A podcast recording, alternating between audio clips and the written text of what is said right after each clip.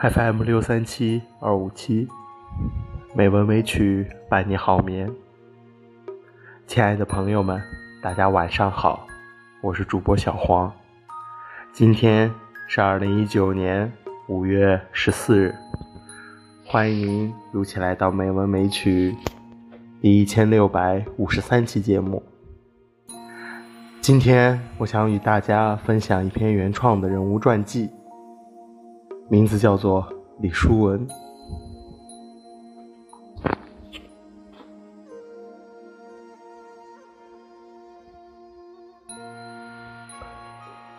武术不过一横一竖，对的站着，错的倒下。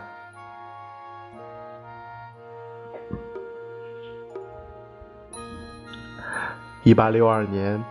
英法联军的风波还未吹过，太平天国的风暴就急匆匆的想要摧毁这个早已风雨飘摇的封建王朝。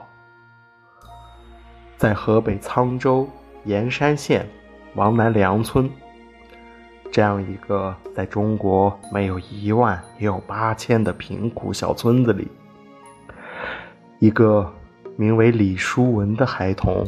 诞生了。在这样一个乱世，达官显贵尚不能自保，散尽家财才有可能苟活于世，反倒贫困山村可因毫无特点得以偏安一隅。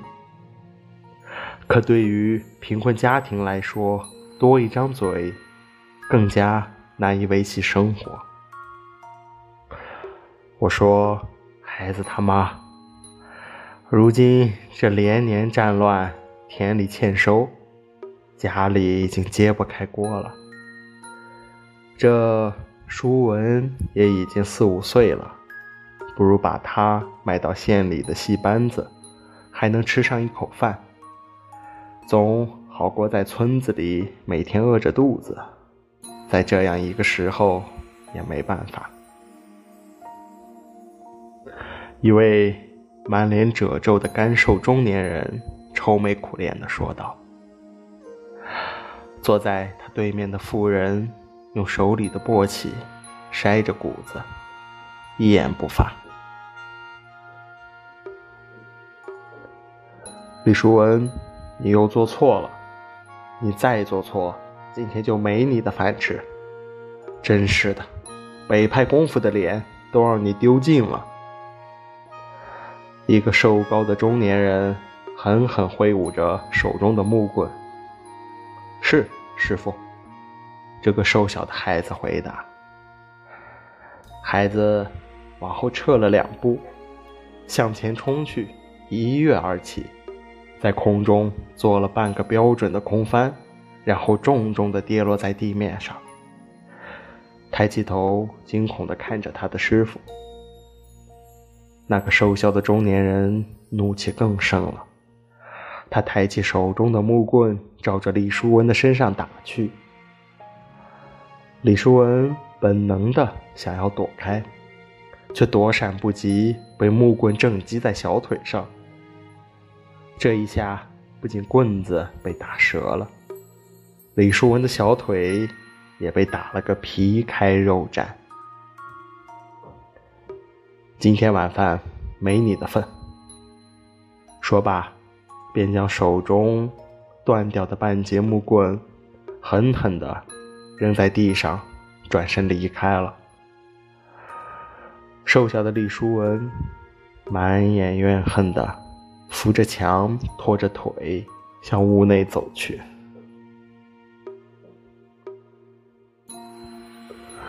过了三日，剧团大堂。团长坐在大堂正位，说道：“李书文，你这腿伤已经医不好了，我们剧团不养废物，这点盘缠给你，滚回老家种地去吧。”团长语气中没有半分感情，他冷冷地说完这段话，将一个布包扔给大堂中央站着的李书文，径直离开了。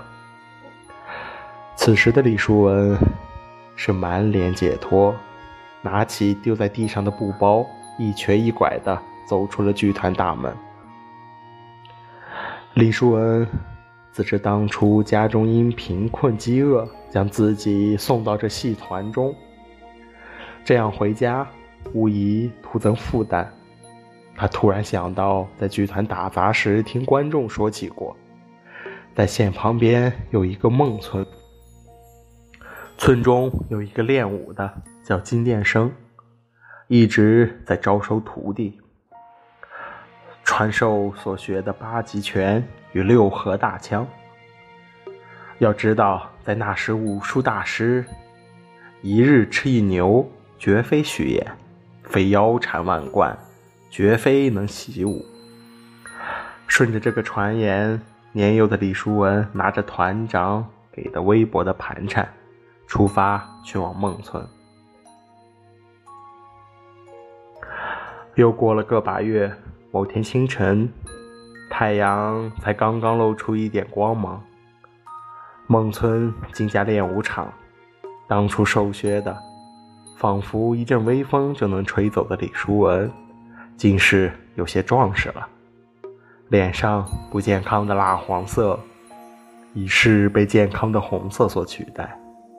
当初的腿伤早已被郎中医好，现在正在练武场上挥着一杆长过一丈、重约八斤的大枪，这便是传说中的六合大枪。别看一丈不长、八斤不重，但想要将它耍好可不简单。新手初练很容易被枪本身的惯性带着跑。而李叔文挥舞着大枪，双脚好似在地上扎了根，步伐一动，竟是虎虎有力量，让人好生感叹。好势头！面前一个壮实汉子感叹道：“你再练个些许时日，恐怕我就没有什么可以教你的了。”这个汉子。就是李叔文拜师的金殿生，师傅谬赞了，在下做的还差些火候，还是要勤加锻炼才行。过了大概一个时辰，李叔文和他的师傅金殿生，还有师兄弟们在大堂吃早点，说是说是早点，可对于普通人来说。这早点未免太过丰盛，与大富之家的午餐有过之无不及。餐桌上，金殿生教训道：“你们练了我六合大枪、八极拳这么长时间，还不敌李叔文练这几个月？想当初李叔文刚拜师时，看他那受学的样子，我都差点拒绝了他，真是险些。”耽误了个好苗子。他又转头向李叔文说道：“再过些时日，我准备把你推荐给沧州罗团张家八十房的黄四海。他们的功夫比我更精深，有我的介绍，想必他们也不会小看你。不过，叔文啊。”你和师兄弟切磋的时候，记得点到为止！你师兄现在肩膀还疼着呢。说罢，金殿生哈哈大笑起来。几个月后，李叔文拿着金殿生的介绍信，前往了罗团张家八十房，拜师黄四海。黄四海最新武学，不收徒弟。文其明来投师的弟子都被请至师弟张景星门下学习，授艺则是黄四海及张景星共同承担。自此，李叔文正式开启了他民国武术大师的前路。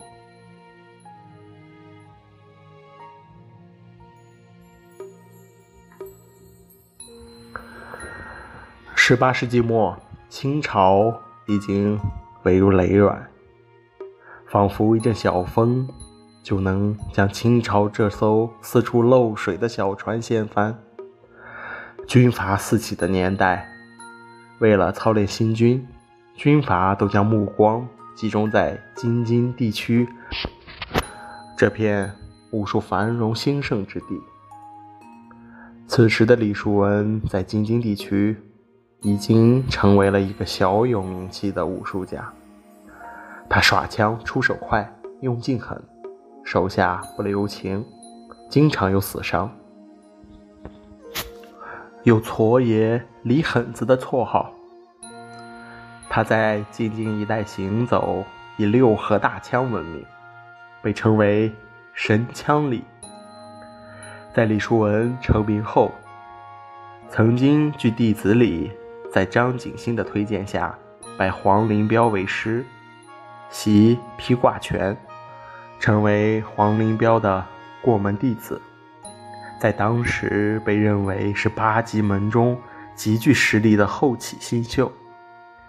但不知为何，李叔文练武之后，勤耕不辍，虽然每一天吃食跟上。却还是一副瘦小的样子，总让人觉得会轻易被淹没在人海之中，不知所踪。一八九七年，袁世凯在天津小站训练北洋新军时，因为听闻黄四海大名，派人礼聘他为武术教练。黄四海以年老推辞，推荐李叔文前去。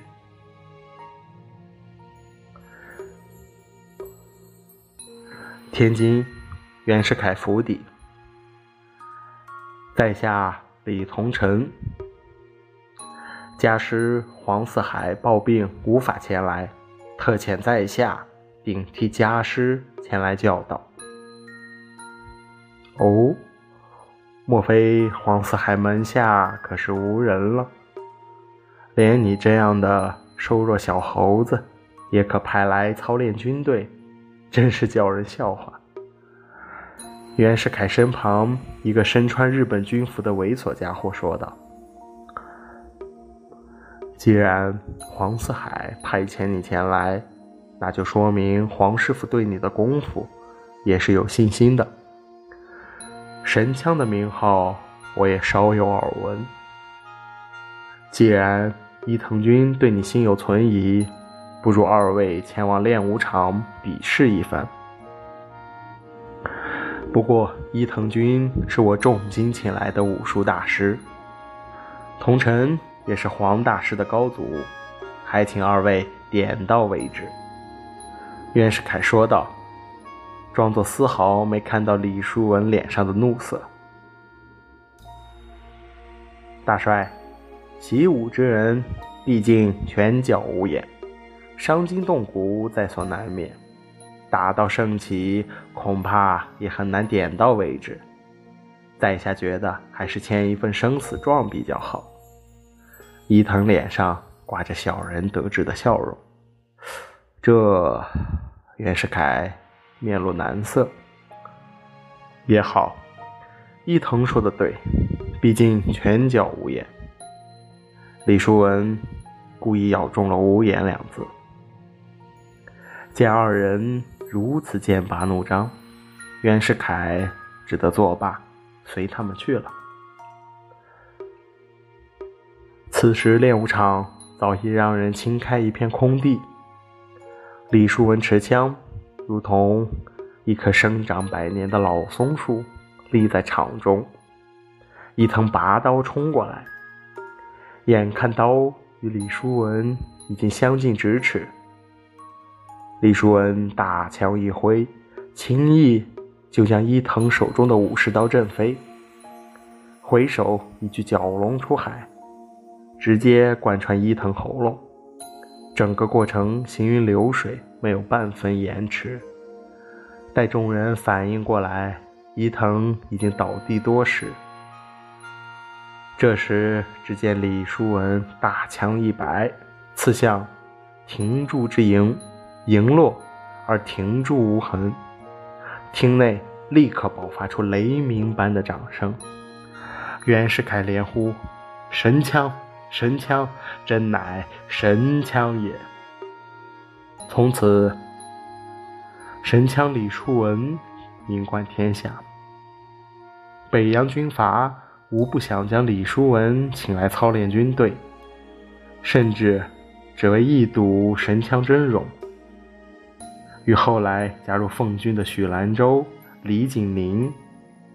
及张相武为着，李叔文经常在他们府中来往常住。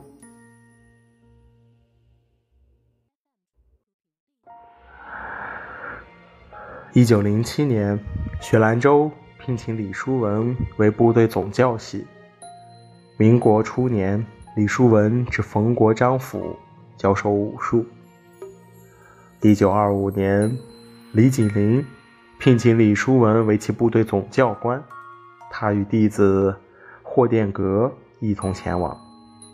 一九二六年，李叔文携李鄂堂、魏洪恩至山东省红烈海军处为武术教练。一九二七年，张之江在南京创立中央国术馆，李叔文受聘为顾问。一九二九年，许兰州捐建成立河北国术馆，李叔文受聘为总顾问。同年赴杭州国术大赛，担任检查委员。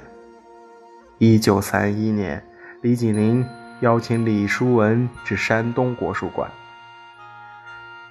他携徒刘云桥同往。同年年底，李景林过世，李叔文。至黄县张乡武处暂住，将刘云桥交给张乡武照顾后，自己又四处云游。一九三三年春，应邀参加山东省主席韩复渠主持的全省国术考试，担任裁判，并表演纯阳剑、八极拳、六合大枪。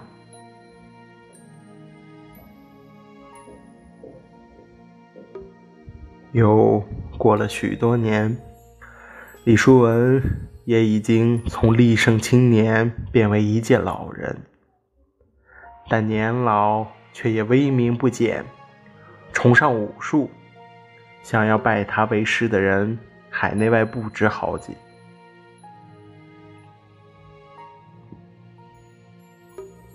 一九三四年初，天津小站，清晨。此时，李树文早已是一个耄耋老人，但是仍旧每日起床必练大枪，在大枪之外，只练习八极拳中的六开八招及披挂掌几个基本拳式。晨练结束，李叔文回到房内，想要来一壶早茶，却发现早已经有人在房内等他。一见到他，李叔文就面有不悦。说过很多次了，大枪只传亲传弟子，你就省省力气吧。屋内男子扑通一声就跪下了，久闻李大师神枪无双，只求能习得一招半式，也好回去光宗耀祖。来人，将此人赶回去吧。说罢，门外进来两位壮汉，皆为李叔文的亲传弟子，将这男子架了出去。对于这种小插曲，见怪不怪的李叔文依然不在意。时间早已将他年轻时的好勇斗狠、不容忤逆的抹去了。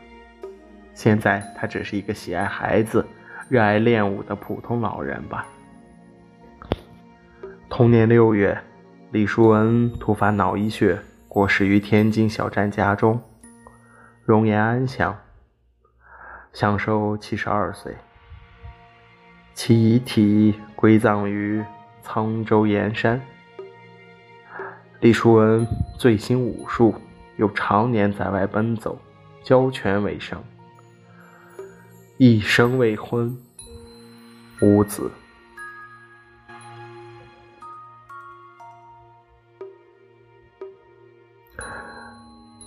在这世间偶尔会拥有令人难以置信才能的人做了令人难以置信的努力展现令人难以置信的本领。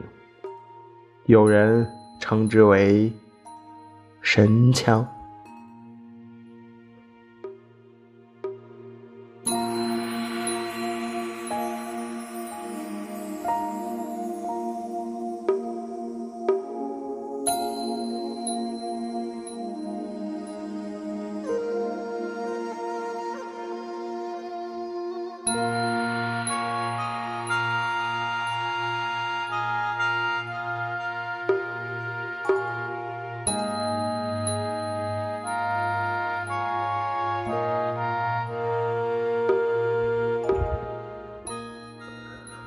今天的配乐是《纯阳宫》，希望这悠扬的音乐和李淑文精彩的故事能够伴您好眠。今天的节目就到这里了，感谢您的收听，亲爱的朋友们，大家晚安。